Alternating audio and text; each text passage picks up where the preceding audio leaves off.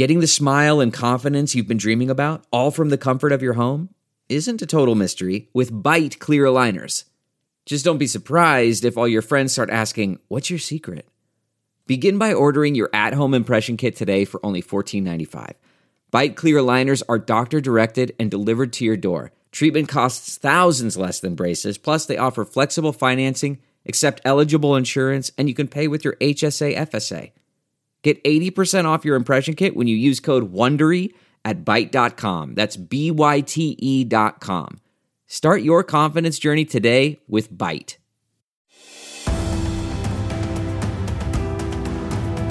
I'm Jenna Ellis, and welcome to Just the Truth podcast, sponsored by the Thomas More Society, which is a not for profit national public interest law firm dedicated to restoring respect in law for life, family, and religious liberty. You can find them at thomasmoresociety.org. The United States Supreme Court has decided to hear its first abortion case this term. This means it will be the first case with all three of President Trump's appointees on the bench. This is a significant development in the pro life movement across the country to overturn Roe v. Wade and recognize the truth that the Constitution protects life at every stage from conception to natural death. The leftists, of course, say that women have a so called right to abortion, but that is completely false. It's a talking point that completely misconstrues the truth about Roe v. Wade and its progeny, Planned Parenthood versus Casey. It should be obvious to anyone who actually reads the Constitution's text that rights do not come from the Constitution, they come from God our Creator. But neither Roe nor its progeny found a so called right to abortion in the Constitution anyway. These abortion cases didn't even suggest this, but rather the court found that the right to privacy covers some abortions in some circumstances. Since these opinions, the court has sought to balance the right to privacy versus the state's compelling interest in protecting human life. This was established as the undue burden test in Casey. This was judicial finessing to cover up the inherent incongruency of these opinions with the Constitution. Casey and Roe and other social issue, issue decisions were about finding things that aren't in the Constitution to advance a specific policy agenda rather than faithfully applying the law. These cases are about imposing the opinion and preferences of a majority of activist judges over the rule of law. So, in this new case from Mississippi, the Supreme Court limited the case to this question whether all pre viability prohibitions on elective abortions are unconstitutional. This question and the Supreme Court's opinion will strike at the very core of Roe and Casey and will be the most important case on life in three decades if the justices rule correctly. And in case you're wondering, no, the so called right to abortion is not the law of the land. Many states are exercising their legislative power to diminish the ability of women to legally kill their unborn children. And the Supreme Court can absolutely overturn Roe, and it should. So, joining me now to discuss this and much more is John Solomon, the editor in chief of Just the News. Hi, John. Great to see you. Good to be with you. All right. So, the Big new day. Supreme Court uh, case, they're finally taking it up. We Yeah. thought this would probably happen. So, what's the word from uh, the Supreme Well, Court? this is now? really going to define the future of, of abortion rights, and that, that's certainly the term that the Planned Parenthood folks use. But the issue of abortion is going to be decided by this case. And the, the question is can Mississippi set a, a limit that abortions after, I believe, 15 weeks uh, can't uh, will be uh, Right. outlawed? Uh, there's a judge that's ruled against them. It's worked its way through the appellate process. Now, the Supreme Court, with three Trump justices and theoretically a 6 3 majority of conservatives. Uh, we never know about Roberts. He's in and out. Theoretically is the key Uh, word there. That is Yes. important. But uh, they're going to be able to take a look at it. I think this is probably the, uh, the most significant case uh, in about 40 years. I mean, there's almost certainty that th- everything is going to get reevaluated in Roe v. Wade. Is this? I think it opens the door for that reevaluation. Where they come down, nobody knows. Next step are arguments. So we'll have to see where it goes. Yeah, well, we'll be uh, definitely keeping tabs on this, and I know you'll do some great reporting at uh, Just the News for all of this. and sure. speaking of great reporting, um, you also had some other things happen over the weekend. We did. So what's going on? We did. A very important letter yesterday from Devin Nunes, the ranking Republican on the House Intelligence Committee, former chairman, the man who unraveled the Russia collusion uh, false narrative. He sent a letter to Joe Biden and to Avril Haines, the director of national intelligence, saying they have evidence, Republicans on the House Intelligence Committee have evidence that the Intelligence Committee suppressed dissent among its ranks, its analysts who questioned the early claims that the virus, the coronavirus, had come from the wild, it evolved from, from nature. Uh, they believe that it likely emanated from a bad experiment in, in, the Wuhan Institute of Virology in China. It escaped the lab in an accident. They were silenced for a long period of time. This is very significant because during in Russia collusion early on, a lot of people saying there's no collusion here. This is Russian disinformation. They were silenced as well. So the latest example of potential politicalization in the intelligence community, and Devin Nunes once again trying to scratch at this and get uh, the powers to be to focus on this. How did we get this wrong? A year ago, we're saying absolutely, no doubt it came from the wild. President Trump saying, I don't think so. It's not mm-hmm. what I'm hearing. Now the Biden administration has acknowledged that it's likely, or one of the two most likely scenarios, that it did uh, come from a lab accident. Big evolution. How did the intelligence community get that wrong? How did they suppress it? during the whole time President Trump was in office. Mm, well, I mean, that's very interesting that it would come out now after the 2020 election. Think of all the things that have come out since the election. I mean, that we found out that the Russia uh, bounties on U.S. soldiers was a bogus uh, after the election. Many of the key revelations about Russia and uh, uh Hunter Biden after the election. Uh, the intelligence community, these permanent bureaucracies have been able to suppress a lot of information throughout the entire presidency of Donald Trump. And now the truth is coming to light. A little late for those who uh, supported President Trump. Uh, but it reminds us that there's this entire entity in government that controls the flow of information, often not at the will of the American people. Yeah, and, and I think this is something that the American people are just so frustrated about because it seems like we never get an accurate answer. We only get a politicized answer. Yeah. And so, is there any discussion of uh, Joe Biden actually talking to China about this? I mean, we know that he's uh, really favorable, much more than President Trump was. So, where would you see this going? Listen, his Secretary of State, Antony Blinken, and his Director of National Intelligence have both now said there are only two viable theories about where the COVID virus came from. It either evolved in nature in an unusual way, or it, it came from a lab accident, most likely from Wuhan. That puts them in a position to go head to head with China. Now, will they do it? We don't know. Uh, the Biden family has a lot of stake in China. But uh, they've at least gone on record for the first time affirming what President Trump was trying to say all last year, often getting drowned out by the mainstream media. Mm-hmm. President Trump has just always proven right. Funny how that happens. And think right? of all the whipsaws. if you're in American public, your head's been going like this for the last couple of years because things keep whipsawing. The truth keeps turning on its head. Yeah, well, here we like to speak just the truth, and you Amen. always do on Just the News. So thanks so much, John. Thanks, and we'll Jenna. be right back to talk more on Just the Truth. Delve into the shadows of the mind with Sleeping Dogs a gripping murder mystery starring Academy Award winner Russell Crowe. Now available on digital. Crowe portrays an ex homicide detective unraveling a brutal murder he can't recall. Uncovering secrets from his past, he learns a chilling truth. It's best to let sleeping dogs lie. Visit sleepingdogsmovie.com slash Wondery to watch Sleeping Dogs, now on digital. That's sleepingdogsmovie.com slash Wondery.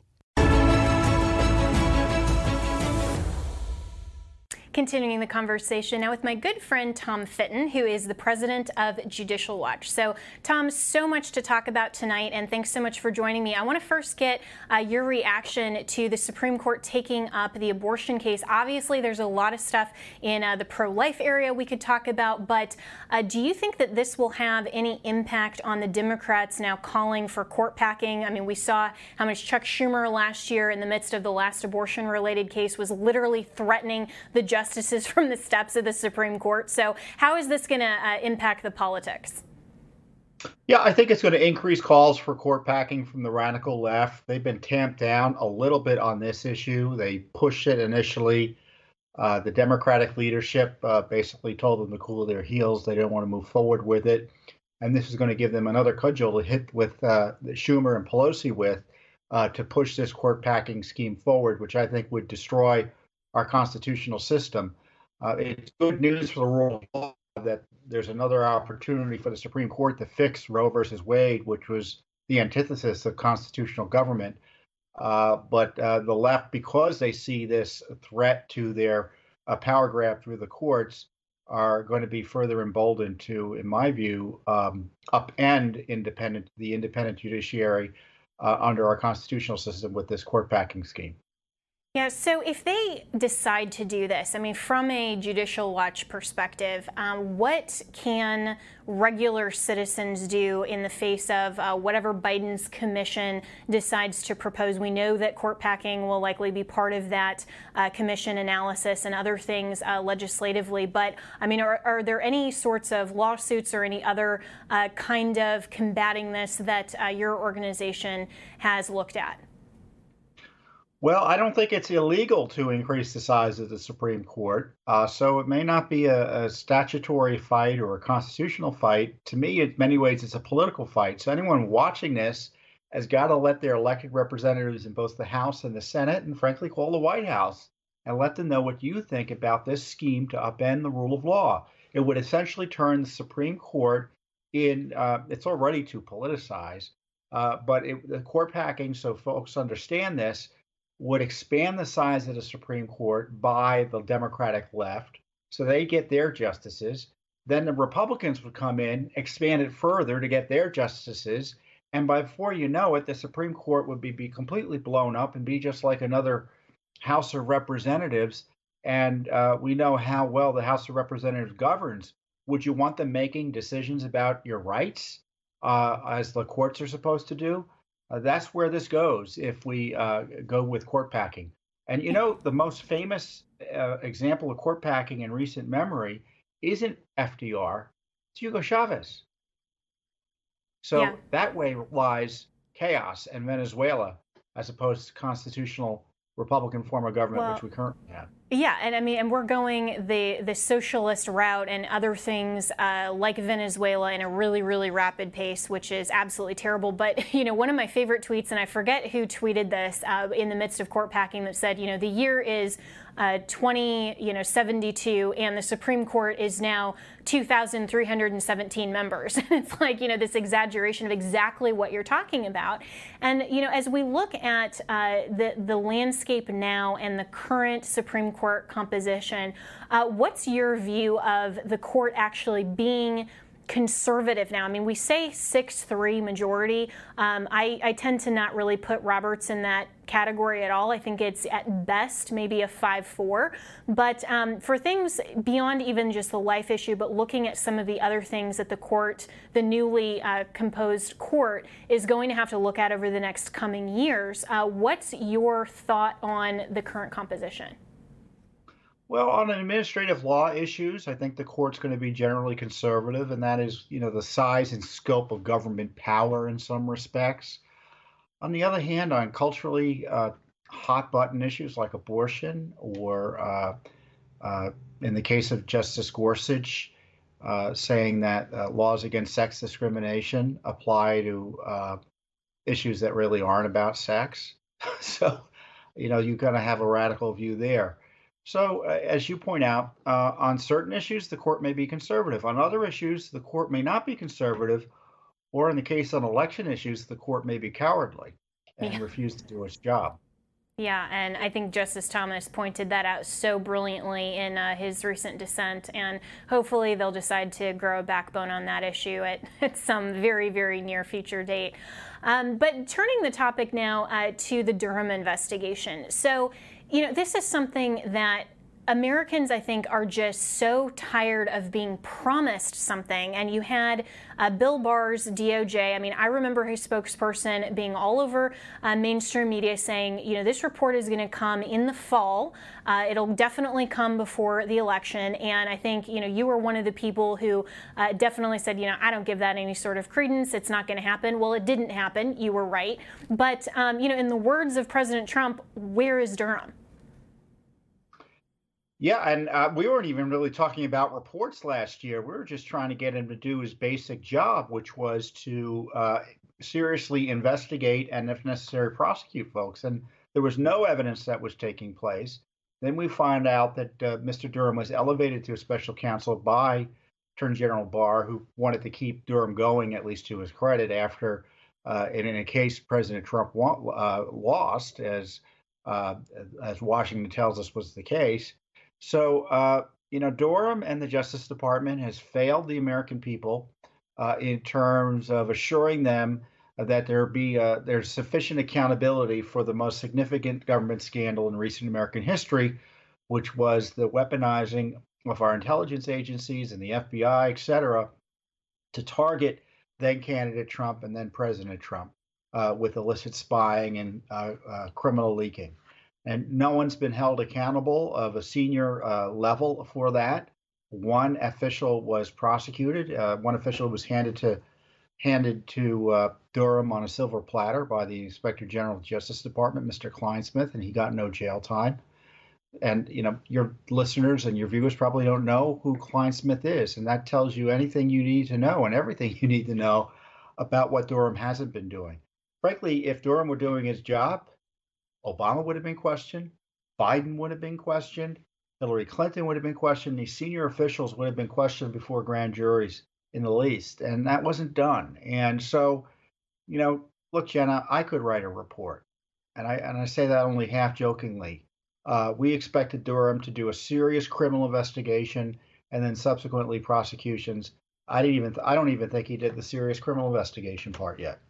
So, where do you lay that blame then? I mean, was this something that was just part of the whole deep state swamp? Was this a failure of Bill Barr? Was this a failure uh, just of Durham, who completely uh, failed at his job? Or, you know, with the understanding of how the swamp works, I mean, where should the American people turn to say, okay, th- this is really the problem in Washington? I mean, there are many, but at least on this particular issue, where do you see uh, where the person either dropped the ball or specifically ignored the ball? Well, there are two. Uh, you know, Attorney General Sessions blew it, and then Attorney General Barr blew it, and I think they uh, have given too much credence to the institutional, uh, uh the institutional reliability of the Justice Department and the FBI, and so uh, the FBI and the Justice Department essentially slow walked an investigation. Uh, it's pretty clear they didn't broadly investigate the issues at hand, and you know, Attorney General Barr and, and Durham specifically, uh, you know, we have to remember in many ways, the Durham investigation didn't even look like a criminal investigation early on. It was an administrative review. I don't think there was any, Justice Department had zero interest in vindicating the rights of President Trump. Barr didn't understand that. And um, I'm sure Barr, if he's if he were asked the questions today, is probably regretting the way that investigation turned out ultimately. Mm, you would hope. I mean, you know, this is something where in, in my short time here in DC, I've been so disappointed to see how so many people uh, view all of these things as transactional rather than uh, truly in the interest of justice. I mean, I was raised through uh, my time in the prosecutor's office, uh, first just as a volunteer, I mean, literally in high school, and then, um, you know, moving through, I thought my career path would be as a prosecutor full time. But I was trained under people who taught me that justice is your client, and wherever the fact finding goes, that's what you pursue. And it seems like uh, to the American people who are sick and tired of waiting on this, that justice isn't anywhere here. It's all just about the politics. And so, you know, is there really a solution here? Because if President Trump's administration couldn't get justice out of the Justice Department and couldn't uh, show that that these types of investigations are actually worthy and to get to the fact finding stage. I mean, is there even really any hope that we're going to get to the truth of this eventually? Well, we'll get more of the truth. Maybe some will get more facts out as a result of any investigation by Durham or any report. You know, when thinking about this, uh, this is it, it's the Republican approach on things. Oh, it was outrageous what they did to us. They politicized the Justice Department. They politicized the FBI. They victimized innocents. And so, what's the Republican response to that? Well, to investigate that is political. So let's not do it how they protected the IRS, it's how they protected Hillary Clinton, it's how they protected Obama. And forget about Durham investigating Obamagate. What about the Biden criminal investigation that was squelched by the Justice Department and FBI for years and during the campaign specifically? Yeah, I uh, mean, uh, so not just where's kind of Durham, a, it's where's a, Hunter. where's Hunter, and um, and why was he protected by not the Biden Justice Department, but by the Barr Justice Department. And he was protected. Again, it was pres- uh, uh, excuse me, Attorney General Barr who didn't want to get the Justice Department involved in politics. Well, you know, when you choose not to investigate someone who violated the law, who otherwise might have been investigated because of their political connections, uh, uh, or, or who are who isn't going to be investigated because of their political uh, connections, that's political too. So, yeah, that is political. You know, you, you just have to do your job, and the politics will be what it is. But yeah. just do your job, and that's not what the Justice Department's been doing and for the last. And that reminds me of the Supreme Court during election integrity, like we just talked about. They so did not want to be political that they ended up being political and not doing their job. We'll be right back with more. Okay, picture this: it's Friday afternoon when a thought hits you. I can spend another weekend doing the same old whatever, or I can hop into my all-new Hyundai Santa Fe and hit the road. With available HTRAC all-wheel drive and three-row seating, my whole family can head deep into the wild. Conquer the weekend in the all-new Hyundai Santa Fe. Visit HyundaiUSA.com or call 562 for more details. Hyundai, there's joy in every journey.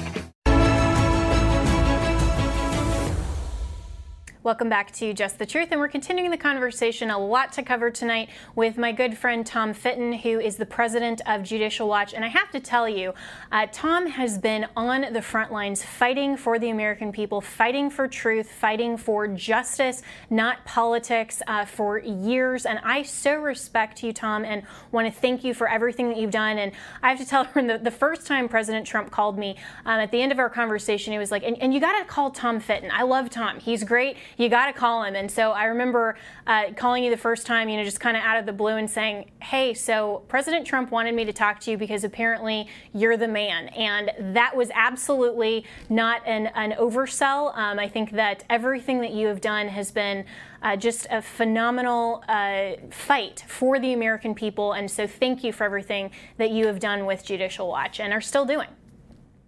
Well, thank you. And, uh, you know, people, uh, there were a lot of people who were trying to advocate for the rule of law uh, during the Trump administration and during prior administrations. And, uh, uh, you know, Jenna, if, uh, you know, let's put it this way there were people who were trying to get the right thing done in the Trump administration. And one of the things I witnessed there is a lot of people who were obstructing uh, the president. And uh, these aren't people that were deep staters, these were his own appointees. It was really disappointing to see. Yeah, I, I absolutely agree with you. And I think that it's amazing how much he accomplished in spite of all of the uh, pushback and all of the people, even internally, who were working against him. And largely that's with the establishment GOP. And, you know, Tom, as we're moving forward into 2022 and a possible uh, President Trump run again in 2024, uh, what's your thought on the future of the GOP and kind of, I mean, the mainstream media wants to say that, you know, this is fractured. And of course, they want to look for the division in the party anywhere that they can. But I see this really as uh, the difference between the truly MAGA crowd who understand that President Trump's vision was about America first, our founding principles, everything about true, genuine conservative liberty and freedom, versus the uh, old establishment that are actually to the left on the political spectrum. They just want power. They want um, an aggregate centralized power in Washington. They're more for uh, globalization. And then you have people like Liz Cheney who just have the personal beef against President Trump, and she's not willing to use her voice for the American people. So, where do you see the future of the GOP party? You know, I, uh, as the head of a C3, I don't do politics that much, but, you know, generally speaking, my interpretation of the Republican fight isn't so much establishment versus non establishment. It's the group who understands the crisis and those who are happy with the status quo or, you know, say that they're conservative and arguably are, uh, but don't want to aggressively address the sorts of threats to our Republican form of government that have kind of increased and metastasized over the last few years. I mean, right now we have a border crisis, we have an election crisis, we have a, a gas crisis, uh, we have a liberty crisis because of the COVID shutdowns and the suppression of our liberty rights under the guise of uh, curtailing COVID. And uh, there aren't, and then of course you have the rule of law crisis with respect to uh, the targeting of conservatives, the specific targeting of President Trump by the government, uh, the suppression of free speech. And there aren't too many Republican leaders, at least on the Hill, who kind of understand, my gosh, our republic is tottering. We need to do something serious about it and and act as if there is a crisis as opposed to, oh, well, you know, maybe we can get this, uh, uh, you know, some more judges confirmed and that's all we need to do. Uh, which seemed to be the approach of the, for instance, the Republican Senate in the last three years. All they wanted to do was confirm judges and nothing else. Right, and and it does seem um, I think that's a really wise uh, thing that you point out that it, we need to be more strategic as conservatives generally. I mean, even uh, people who don't necessarily um, identify with the Republican Party. I mean, people I'm thinking of like Representative Thomas Massie, who you know I'm I um, am a huge fan of his because I think that he just calls it constitutionally how he sees it, and I wish that more people would stand up like him, regardless of party affiliation. And so, strategically looking at uh, the next you know three and a half years of the Biden administration. From a Judicial Watch perspective, what are the top issues um, among all of those crises that you just defined that you see as uh, the issues that uh, the American people should focus on? Well, these are the topics in my view. You have the border crisis was mitigated, but then it ended under President Trump. It's now our border has collapsed under President Biden. Uh, we still have the threats to our core into constitutional liberties, the politicization of our law enforcement uh, that has people cowering in fear over free speech, uh, exercising their free speech rights. Isn't just big tech, it's the government coming after you over your objections to election integrity uh, concerns uh, or the or uh, your objections to the election contest in November. and that segues into the next big topic, which is election security and reassuring people that their votes will count and they won't be negated by illicit votes or illicit counting. Uh, to me, that is a major challenge uh, for the conservative movement generally. Uh, will they uh, be able to reassure Americans of all stripes uh, that elections will be secure as opposed to uh, set up in a way that no one has confidence in the outcomes? And if no one has confidence in the outcomes, that no one will be voting in numbers sufficient to uh, uh, uh, call ourselves a republic uh, governed by the consent of the governed.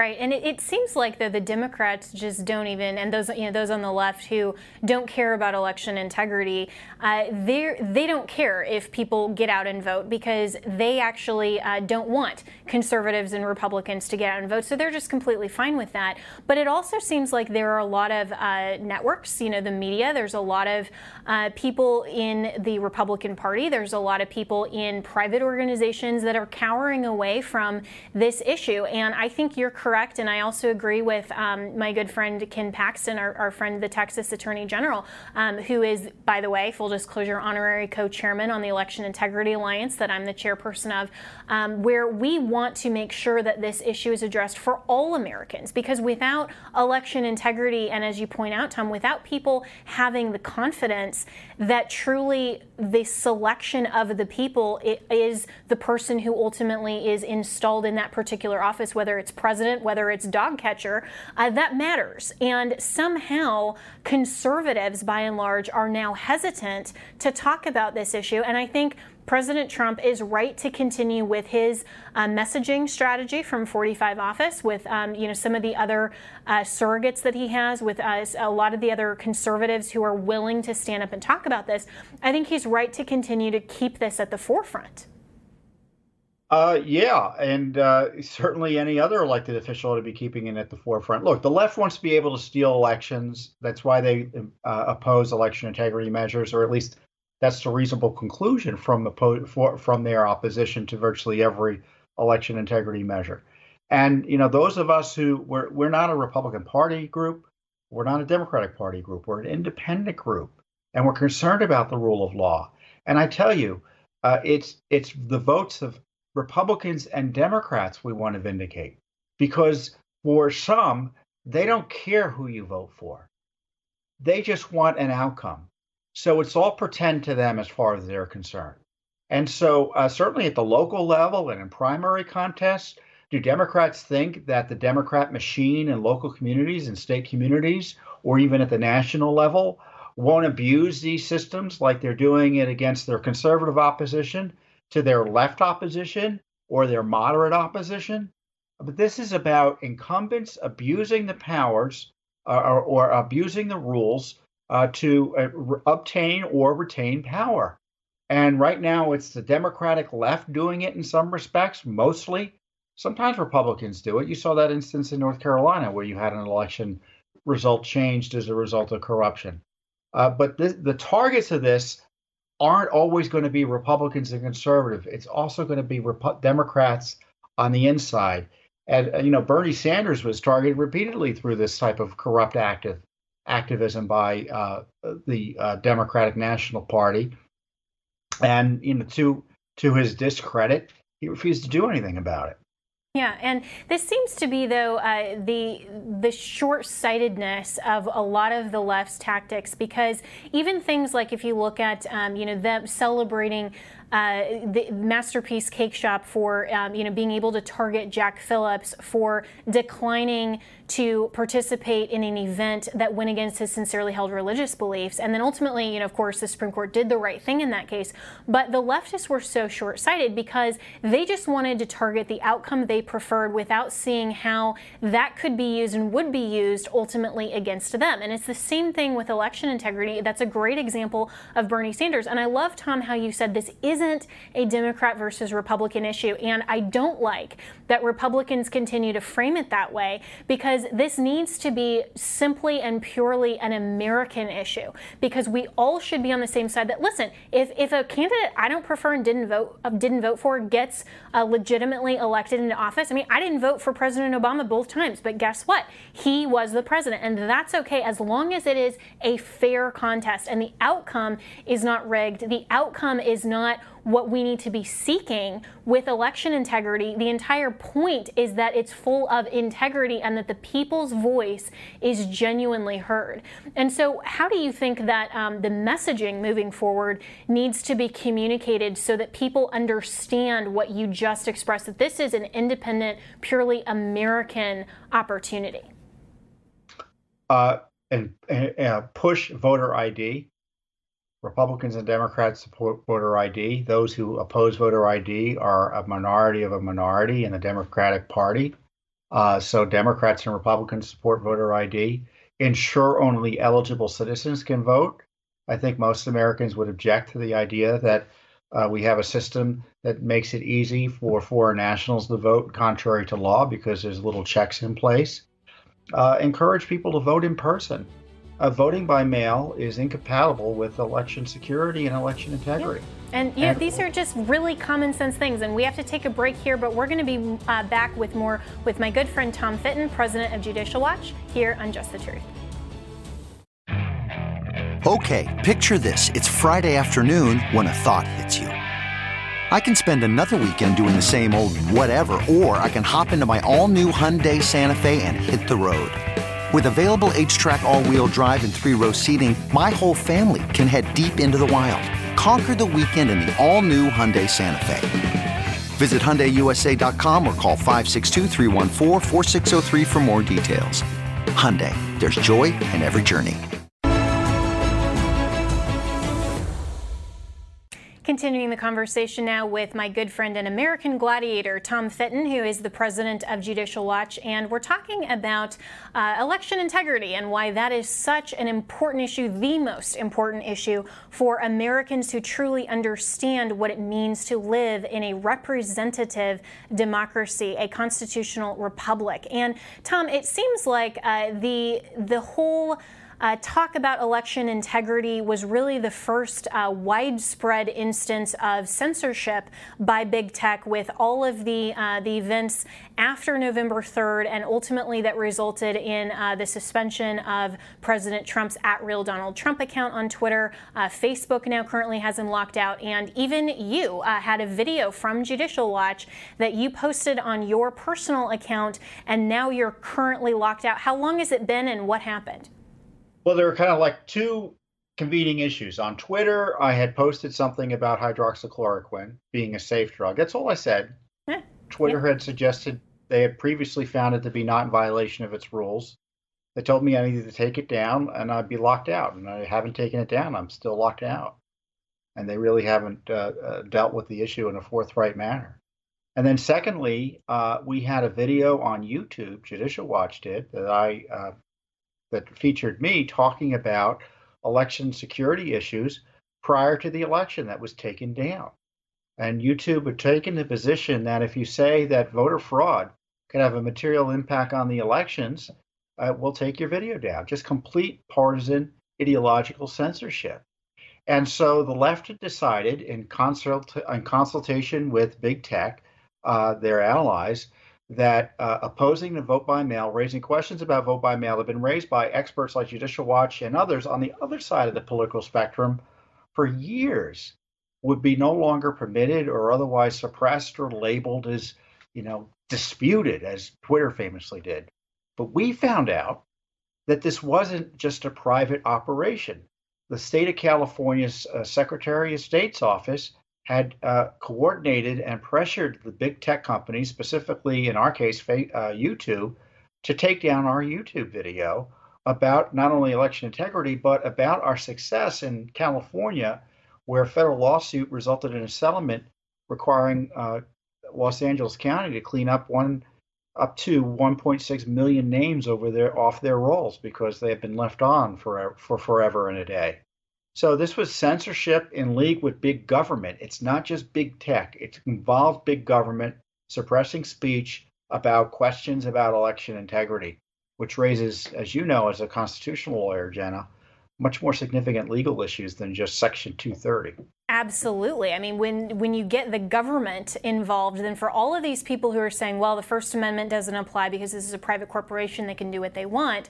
With what you're discovering from California, this now uh, properly invokes the First Amendment very clearly. I mean, and I have some questions about whether big tech can just do whatever they want, and I think a lot of people do. I'm happy oh, to yeah. see James O'Keefe and others, you know, Project Veritas, uh, go after some of these big tech corporations, um, even in the private realm.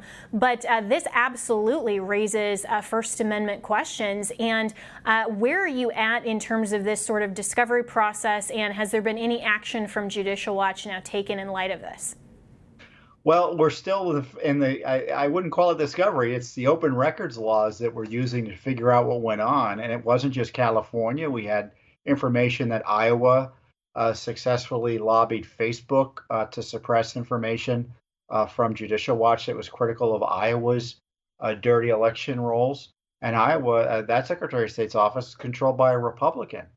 So, you know, it was no surprise to me that there became an issue in Georgia that was run by a Republican Secretary of State on how they were running elections. In my experience, it doesn't matter to the party, it's the office. Mm. And when you mm. push an office to do its job, no matter who's running it, you get blowback and you saw that in California and in, in, Georgia with uh, the Republican Secretary of State there, and we saw it directly in Iowa with the Republican Secretary of State who started calling big tech to get them to take down material of us of ours that was uh, critical of them. That, I mean, and it's just mind-boggling that Republicans would be would collude, if we can, you know, use that word from the left, uh, to, with big tech to essentially get their outcome here. And that's what I found so shocking in the midst of the post November 3rd election integrity effort that I was a part of with Team Trump Legal is that for uh, the four states that Rudy Giuliani and I went to and uh, talked to their legislatures, they were Republican led. I mean, these are people who are supposedly conservatives that then you're meeting uh, this uh, this backlash and this uh, just cowardice from being willing to stand up for principles of conservatism just because uh, they're being asked to do something that frankly is uncomfortable for them. And I think for the state legislatures, they just didn't want that to be part of their job. They didn't know that. And uh, so for these secretaries of states, though, what's what's your uh, opinion in why? even as Republicans or so called conservatives, that this was their response that you might expect from someone who's more liberal or, or Democrat leaning? Well, for all the reasons, I mean, you saw, you saw it firsthand, Jenna. They couldn't take the political pressure. Uh, they bought into the left wing narrative that an election that was uh, run illegally was still a valid election. And that's not true as a matter of law. And I think uh, uh state legislatures didn't want to grapple with that because it was uh, politically uncomfortable. There weren't enough principled conservatives in those state legislatures, or at least uh, uh, principled rule of law individuals, because you don't have to be conservative to be uh, concerned about the rule of law. And then, secondly, you had the courts, uh, even more, maybe even more importantly, completely abrogate their duties and responsibilities to adjudicate this litigation. Uh, you know, they first, the thinking was if you sue beforehand, it's too early. If you sue after the election, it's too late. That was the catch 22 the Trump team was put in. And as a result, none of these, uh, in my view, none of these uh, allegations, certainly that the Trump campaign had made in its various lawsuits, were fairly adjudicated or adjudicated at all, practically speaking, uh, by the courts. I mean, there was a significant case in Georgia that was completely ignored, Nevada, completely ignored. Pennsylvania, you never were allowed to get out of the starting gate, practically speaking. And so, you know, between those three states, uh, you could have had a changed outcome if the courts had done their job. So, you know, when the president says the election was stolen, when you're counting votes that shouldn't have been counted under law, you know, we can argue over the semantics, but that's how elections are stolen. Yeah, and and this is where I think his uh, his perspective of saying, you know, this isn't the big lie is actually on the Democrat side, and saying that you know there was one in 64 case losses. I mean, that's just not true. And I love the way that you that you put that so succinctly of saying, you know, if you come uh, before the election, then it's too early. If you come after, then it's too late. And you know, President Trump and the campaign was left with, well, what, then when can anyone sue? And if a candidate for that office has no standing, can't bring the case, then who can? And so it, it's this fundamental conflict and cowardice uh, from the courts and then the political legislatures that don't want to deal with it. And that's the frustration. Um, I think that the American people see that justice was not accomplished because there was nothing that was actually heard on the merits. It was all this political bantering and it was all of this uh, sort of hot potato saying, we don't want to deal with it, we don't want to deal with it, we don't want to deal with it. And we're going to talk about this more when we come back with Tom Fitton and uh, really go into some of his ideas for some solutions elections moving forward. I know that the American people are focused on election integrity. President Trump still is on election integrity. This is the most important issue. We'll be right back. CarMax is putting peace of mind back in car shopping by putting you in the driver's seat to find a ride that's right for you. Because at CarMax, we believe you shouldn't just settle for a car, you should love your car. That's why every car we sell is CarMax certified quality so you can be sure with upfront pricing that's the same for every customer. So don't settle. Find love at first drive and start shopping now at CarMax.com. CarMax, the way car buying should be. Welcome back to Just the Truth, and we're talking about election integrity in its many various forms that we absolutely have to address well before the 2022 midterms and, of course, before the 2024 presidential election. So, joining me now to discuss some further developments is Richard Manning, the president of Americans for Limited Government. Thanks so much for joining me tonight, sir. Thank you for having me, Jenny. Absolutely. So, um, so a couple of things here. You know, the John Lewis Act. We've uh, seen also S1 uh, that is now uh, started out as HR1. So, um, a couple of different items. And so, where are we at um, with some of those issues uh, for, as in terms of an update? Well, the good news is S1 is in deep trouble in the Senate. Senator Manchin from West Virginia doesn't support it. Um, the bill actually was killed in Rules Committee in 99 vote.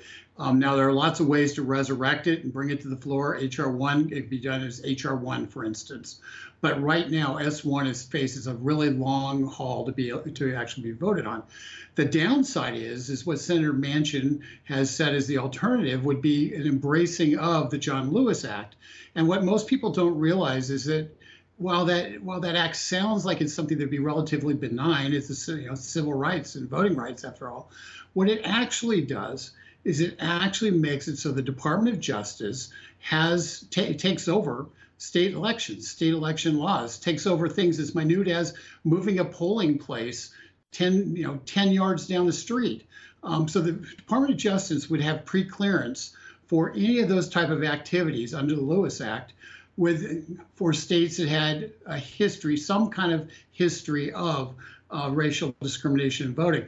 But that's racial discrimination in voting, though, is described as being an allegation of racial discrimination or the disparate impact where somebody looks at the looks at the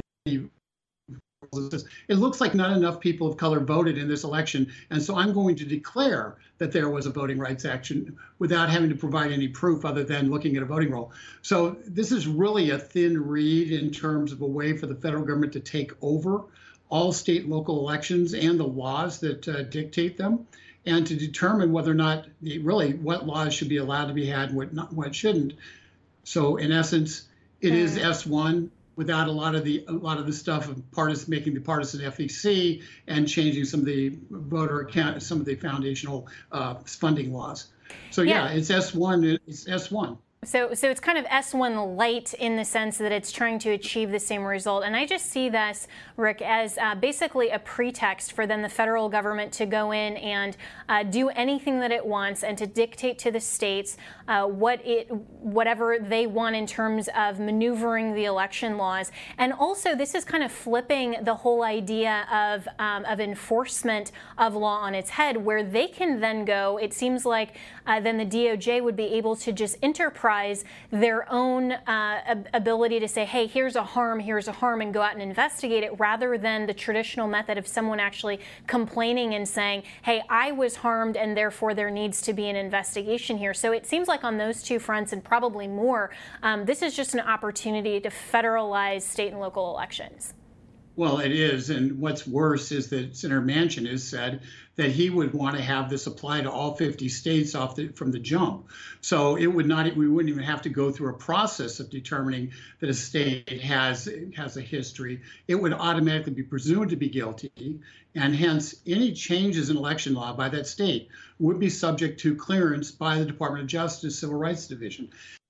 And remember, Jenna, and I know you know this, but I'm reminding viewers that this is the same DOJ Civil Rights Division that didn't come in and deal with any of the irregularities in the in the 2020 election. In fact, tar- have targeted subsequently members, individual people on staff at DOJ Civil Rights Division who wanted to go in and take a look at those violations.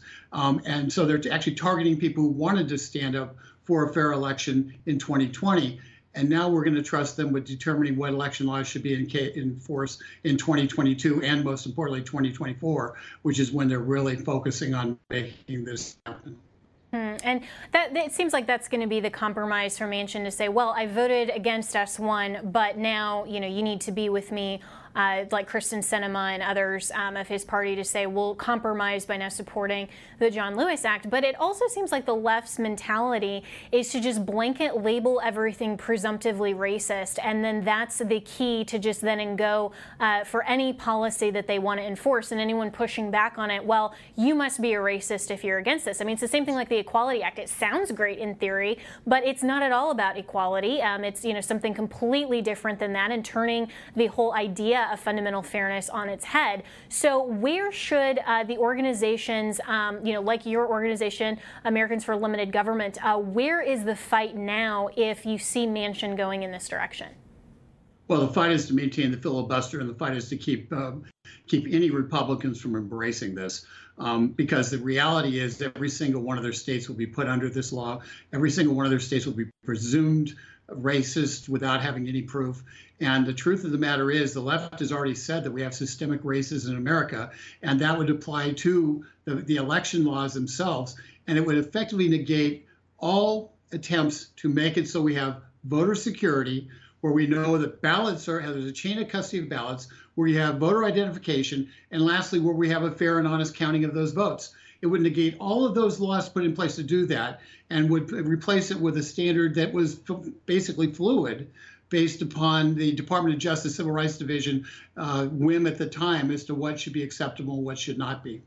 Wow. And, you know, in just um, about the last 30 seconds we have here. So, if this is passed, I mean, worst case scenario, and it's challenged with the current composition of uh, the Supreme Court with three of Trump's appointees, I know that, you know, they didn't do their job uh, with election integrity in the Texas versus Pennsylvania lawsuit. Do you see uh, any merit to any judicial action that may occur? I think there is merit to going after it because it does go after the basic uh, sovereignty of the states in this regard. But I will tell you, um, it's a tough road to hoe, and I never, ever, ever want to put myself in the hands of the Supreme Court when we should do the job at the legislative level. Let's the Senate. Let's make sure no Republicans support this thing. Absolutely. So well said. Well, Richard Manning, thank you so much for joining me. Look forward to uh, more updates from you as we continue this path.